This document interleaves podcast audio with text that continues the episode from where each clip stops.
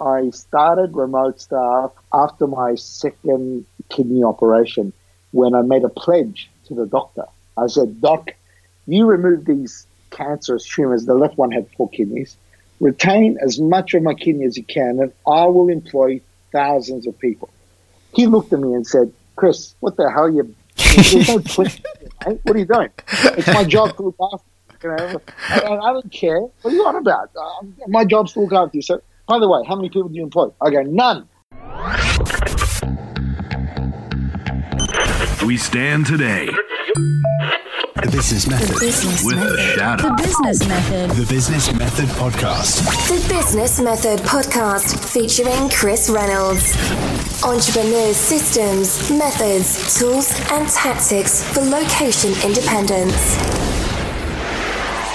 Ladies and gentlemen, boys and girls, people of all ages, welcome to the Business Method Podcast, where we examine the different methods, tools, and tactics of high performance online entrepreneurs and high caliber people in a series format. Our first series, we interviewed 100 entrepreneurs in 100 days that had built businesses creating $100,000 or more annually. On our second series, we are interviewing 100 entrepreneurs that have built location independent businesses that generate a million dollars or more in annual revenue. There's a growing movement of people building these caliber of businesses, and we wanted to get behind the minds, the logic, and the science of what it takes to build a business like this. We've had some incredible guests like Bobby Edwards, the founder of Squatty Potty, who built a $35 million per year company with just 17 employees, and JP Sears, the YouTube superstar whose videos are going viral all over the internet. I'm your host, Chris Reynolds, and we hope you enjoy the show. The Business Method. Hello, listeners, and welcome back to the show. Today, I am honored to welcome this entrepreneur to the podcast. Our guest today has built an eight figure location independent business that profits over seven figures per year. On top of that, he has done it while battling cancer, numerous surgeries, brain operations, and failing kidneys. He literally told the doctors before surgery if he survives one of his first operations, he was going to build a business that employs thousands of people. His name is Chris Jankulovski, and his story is one that most people don't hear too often, but when they do, it really puts things into perspective. Chris currently runs an 800 person call center called Remote Staff. He started his business after having brain surgery over 10 years ago. Throughout that time, he created a business that produces a lot of jobs, a lot of freedom, and makes a lot of money. We also talk with Chris about staying positive, his mentality around adversity, and leaving this world better off because you are a part of it. It's an eye opening episode and one I highly recommend that everybody listens to. And without further ado, let's welcome Chris to the show. Entrepreneurs' systems, methods, tools, and tactics Listeners, I'm incredibly happy and excited to welcome Chris Jankulovski to the show. Chris, I hope I didn't butcher your last name. How you doing, man? Welcome to the show. That's all good, man. Uh, thank you very much, Chris. Yeah, Well, you're to yeah. You mentioned you're reporting from Australia, and and um, thank you for tuning in. And we've got some exciting things to talk about. I was introduced uh, to you from a fellow friend and guest of the show, Justin Cook. And uh, I, when I heard your story, I was blown away because um, I love, love, love stories like this and talking to people like you because you've just had so much adversity in your life and you overcome it. And I can tell just from the few minutes that we've spoke that you're incredibly positive and happy to share your message and share your your your your vision and, and your story with the world. And so we learned about you in the intro a little bit, but um, you told me, you know, you're you're doing something uh, amazing with your business, the main business being remotestaff.com.au, and you're earning seven figures on your business, but actually eight figures revenue. Is that uh, seven figures profit? I'm guessing, Chris. Yes, it is. Yeah, in Australian dollars, of course. In Australian dollars, Yeah, yeah, of which is yeah. strong now, right? I think they're pretty strong. Yeah, Yeah.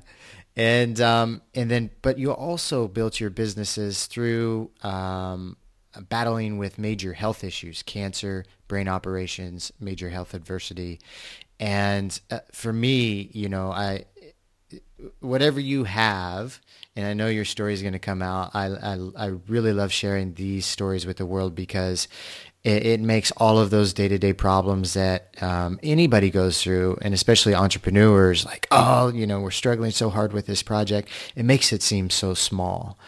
And and so I'm gonna hand the mic over to you, Chris, and and just kind of share your story with us and let us know, um, you know, as as deep as you want to go. Just just feel free to tell us about your journey. Sure, no problem. I'll be delighted to. Uh, well, look, uh, Chris, it all started uh, back in 2005. I was uh, I had a my first brain operation. I had a big five and a half centimeter tumor. I was speaking at a conference regarding marketing, digital marketing, and um, and uh, I had a I had this uh, headache for two weeks. I had no idea what it was, and um, when I went to the doctors and, and they discovered the tumor, they booked me in. That was on a Tuesday. They booked me on a Thursday to have an operation. It's part of the the, the, the part of the brain where there's like a hundred type of different brain operations, but the part of the brain where uh, it controls movement in your body. Mm-hmm. And uh, I, I, got this tumor because of a hereditary condition I have. It's called von Hippel-Lindau syndrome. It means all my major organs are prone to cysts and tumors, cancer in particular in the kidneys. And so I, I was diagnosed at the age of 19. I'm 45 right now. And when this occurred, I, I don't know, I probably was 31 or 32 years old. And uh, I, just, like a typical 19 year old who, who, who, confronts such devastating, crazy news like this, uh, I, I, I, didn't know how to handle it. I just completely ignored it. Mm-hmm. I just said, I don't believe you guys. How would you know what's my missing DNA when you can't even explain what's missing? I don't believe you. So, um, so yeah, I, I completely ignored it for about 10 years. And then uh, when I was at that seminar speaking, and uh, I had that headache for a couple of weeks, staying at a doctor's friend's house, he was the one that insisted, like, get yourself scanned when you get back to Sydney. I got myself scanned, had the uh, diagnosis of this tumor, and when I went to see the doctor, I mean, it's quite a confronting experience to have a brain operation yeah. because it's like it's very personal. It's like, doc, you're entering my headspace, mate. This is private terrain. What are you doing? You're going to mess me up. how could you do this? Uh, so it, it, it's not like a leg operation or kidney operation. It's like they're entering your head. Mm-hmm. So it was a very scary experience. But I had the operation. It all came out very successful. And uh, I, I, knew that that was my second chance to life. That was, I, I, I knew I, I brushed death right there. But while I was in the hospital, I was laying there and they said to me, while I can't move and I'm still recovering a few days into it, they said, look, you haven't got yourself checked uh, for, for 10 years. Let's check the rest of your body to see if there's any more tumors anywhere. And I was like, what? Are you, are you guys crazy? Of course they wouldn't be. Totally forgetting. I literally forgot entirely my hereditary challenge. And they scan my body and they find that both my, my kidneys are littered with cancers Mm. Right kidney had to be removed right away. It was uh, fully occupied, 95% cancers. And they were aggressive. They were four centimeters, three centimeters. It was, it was huge. And this is all pre remote staff days. And so I, I, I, I had the brain operation, of course, and I'm there recovering. And now I've got these surgeons all really insisting I have these kidney operations immediately it was all happening so fast, and I had to pause everyone and just really, almost in a blasé way, I just said, "Guys, look, I've had these things in me for ten years. If they haven't killed me already, if I'm not a dead man already, then let's just chill for a few more months. Let me recover, and let's deal with the problem later." So they were all a little bit shocked at how casual and blasé I was, but. You know what I mean? It got to a point where I just honestly thought I'm a dead man. It didn't matter. Let me just let me recover and enjoy my remainder that I have left, rather than try to fight uh, this battle, uh, being in and out of hospitals for the for the last few days of my life, or weeks or months or whatever it was.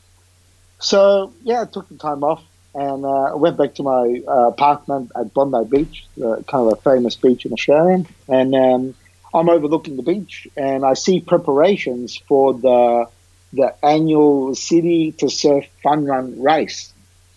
It's a 14 kilometer I don't know how much it is for our American audience in miles. 14 kilometer fun run. And um, uh, I never prepared for it.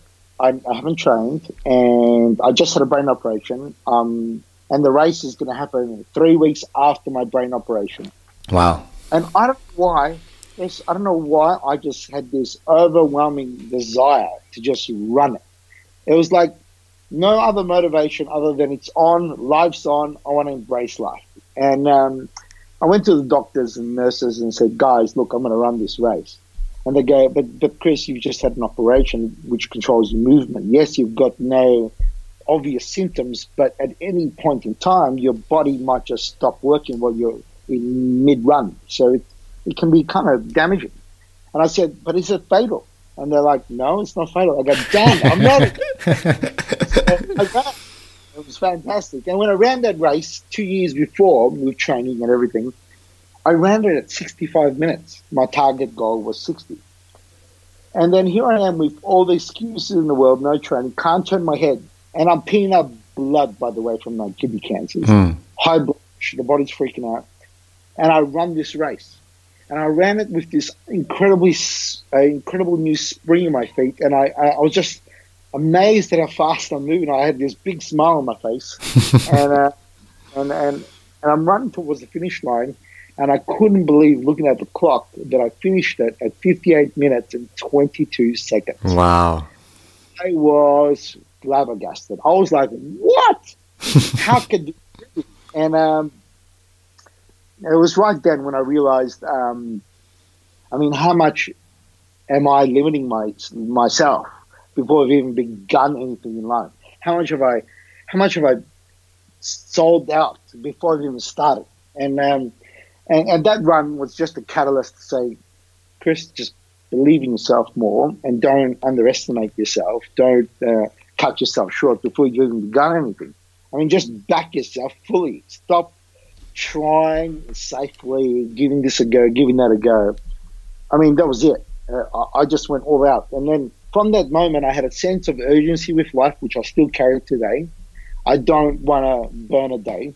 Uh, and I, I recognize that time waits for no one, mm-hmm. especially after that experience. I assure you that, um, yeah, it was a real ego blow. Look, you're gonna die. We are all gonna die, and the world will continue without us. Mm-hmm. What a shock! so, uh, so uh, it was time to just get off my high horse and, and, and recognize that look, I've got to do things now. So I confronted all my adversities. I had a tax loss. I had to negotiate the tax department. I I confronted decisions I was procrastinating on or excessively thinking about. And then here I am. I've just uh, overcome this adversity that I had to run, which was a mind blowing experience. And then I had the kidney op- removed uh, in November. So I went with friends to Thailand uh, at December of 2015, or uh, sorry, 2004, or five, uh, sorry, five, 2005 getting confused with these dates. and uh, and uh, we celebrate. And, and, you know, I've survived all these battles, and yes, I've still got more kidney, another kidney operation to have. Yes, I've got one more kidney left. Um, but I'm unscathed, and I, I know it's my real second chance. So uh, it's a long story, but I'm coming to the point of saying, well, I came back to Australia and I realized this is like this is not the right thing for me to do. I need to take a year off. I just need to just, I don't know. My second chance life was exploring online dating around the world, checking out what's out there in the world and having fun. and, and, and, that's what I did. 2006 was an incredible exploration year. And uh, when I got it back from Thailand, I got back to Sydney to make that decision, cleaned up some of my affairs. And a friend of mine was going, mate, I've just set up operations in the Philippines. Why don't you come to the Philippines and I'll get a property? Why don't you hang out here for a couple of months before you decide where you're going to travel? And that's my introduction to the Philippines. And when I went to the Philippines, I was uh, surprised by the English uh, language use, uh, the, the the people, their work ethics, and I just to them, and the price, of course, their wages was ridiculously low. Yeah. And, and, of course, I just thought to myself, wouldn't that be nice if I could make this work and utilize these people when I'm back in Australia? so I, I, hired a few people and, and, and tried it out and, and, got great value. I enjoyed working with them. There was no, there was no, they were willing to do whatever it takes to get the job done to satisfy um, the trust I'd given them. And um, and as an entrepreneur who's always compelled by you know one's visions and ideas. Um, when I got back to Australia, I, I after a year taking it off and uh, enjoying the world, I I started remote staff after a, a, uh, after my second kidney operation when I made a pledge to the doctor. I said, Doc, you remove these cancerous tumors. The left one had four kidneys. Retain as much of my kidney as you can, and I will employ thousands of people. He looked at me and said, Chris, what the hell are you? no what are you doing? It's my job to look after you. Know? I, I, don't care. What are you on about? Uh, my job's to look after you. So, by the way, how many people do you employ? I go, none. and uh, so, uh, so I knew that when I left that that room, uh, that uh, before we had the surgery, I knew that I was going to do something with the Philippines, staffing online, but I wasn't quite sure what it was. And then I had the um, kidney operation. Of course, I kept reminding my doctor, "Give me ten years, I'll employ thousands. And uh, a few months later, in November of uh, uh, 2007, I technically started remote staff but went full time into remote staff in June of 2008. I had my kidney operation in February 2008. So I did start the business before that, but that was a, a pledge I made pre operation. And so um, 10 years have well and truly passed, and I have well and truly hired thousands of people. And my doctor has not only helped me gain 10 years, but has also operated because I continue hereditary unlike other cancer people, only uh, 11% get reoccurring cancer. Mm-hmm. With myself, uh, a hereditary uh, kind of condition, I, I know it's going to return and it always returns. So I had the operation, got my 10 years. I've just had a second operation to remove six cancerous tumors in October last year.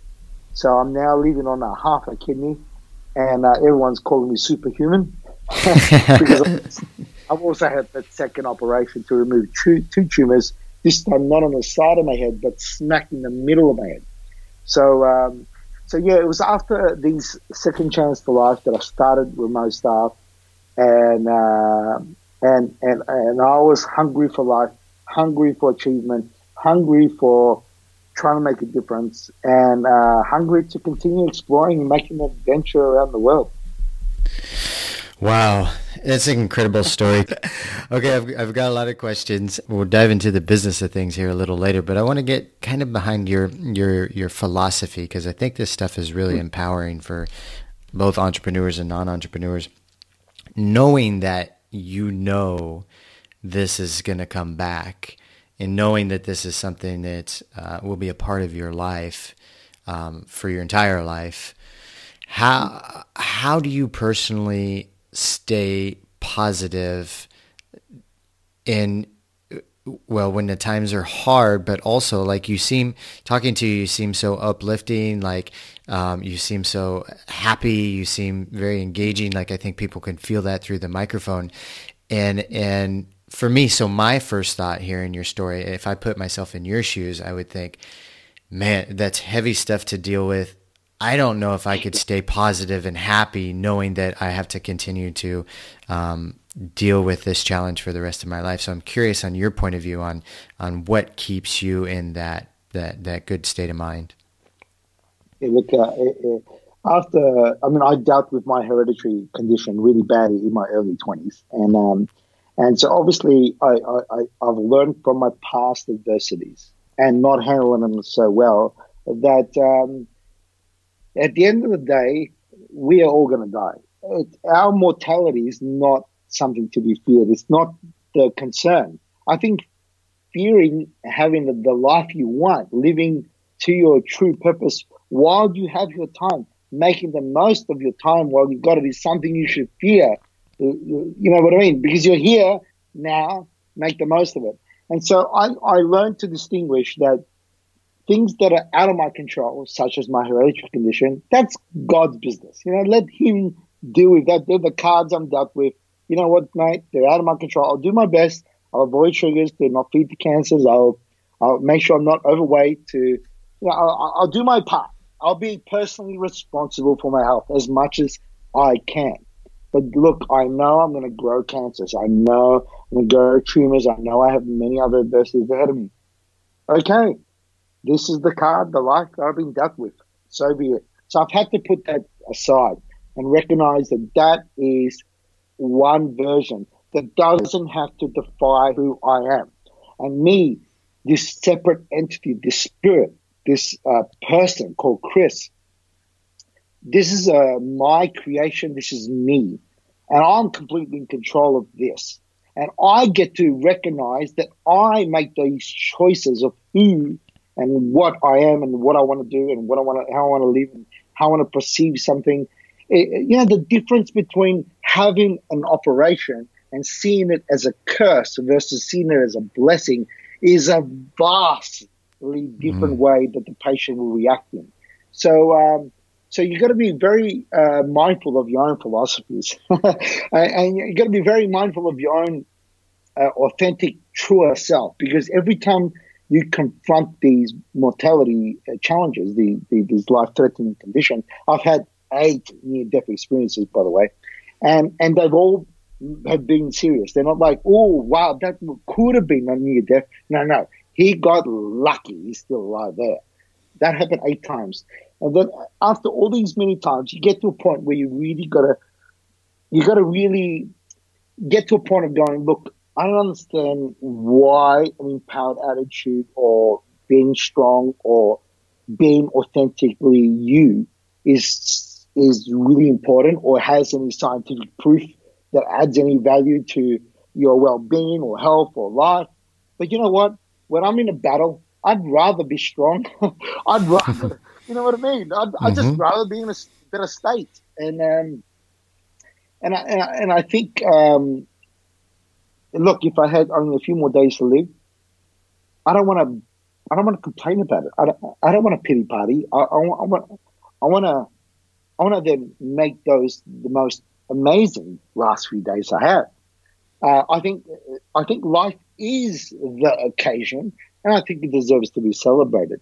So when I see people who are playing safe and haven't applied themselves because they're afraid of a failure or or looking they, they've got egg on their face, I just look at them and I go, now, what do you think this life's about? Like, you know, well, you think you're going to come out of here unscathed? Uh, you, well, how else are you going to bloody learn? How else are you going to know that you're pushing your own boundary? How do you know where that boundary is unless you get out there? So until you fail, until you really apply yourself and give it a go and really do a royal f- fail, like a real proper stuff up, is the only time you can say that I really tested myself. I really gave something a go. I really applied myself. And I think applying yourself, I mean, it just empowers your spirit. Your, it just empowers this dream that we all have that, wow, I've reached this level of success or this level of experience or capacity in my life. I'm dreaming of this. Imagine if it could only be true. Imagine if it's there for you, but you've got to put in the work. And and putting in that work isn't a safe. It's not in a safety zone. It's in a battlefield. and uh, and so obviously playing in a real life battlefield for my own life, mm-hmm. playing the entrepreneurial battles in market share, in innovation, in client acquisitions and servicing. I mean, these are these are, you know you know these are like nothing in comparison, of course. What do you and imagine, Chris? You probably have you know some days that are better and some days that aren't quite as great. I, I'm curious on the days that aren't quite as great for you. What are some of the things that you do personally to help you get back into that that positive state of mind? Mm. I, I, look, we all there's always a yin and yang and two sides of life. You know, a pull and a push. You know, there's there's always two sides of these things.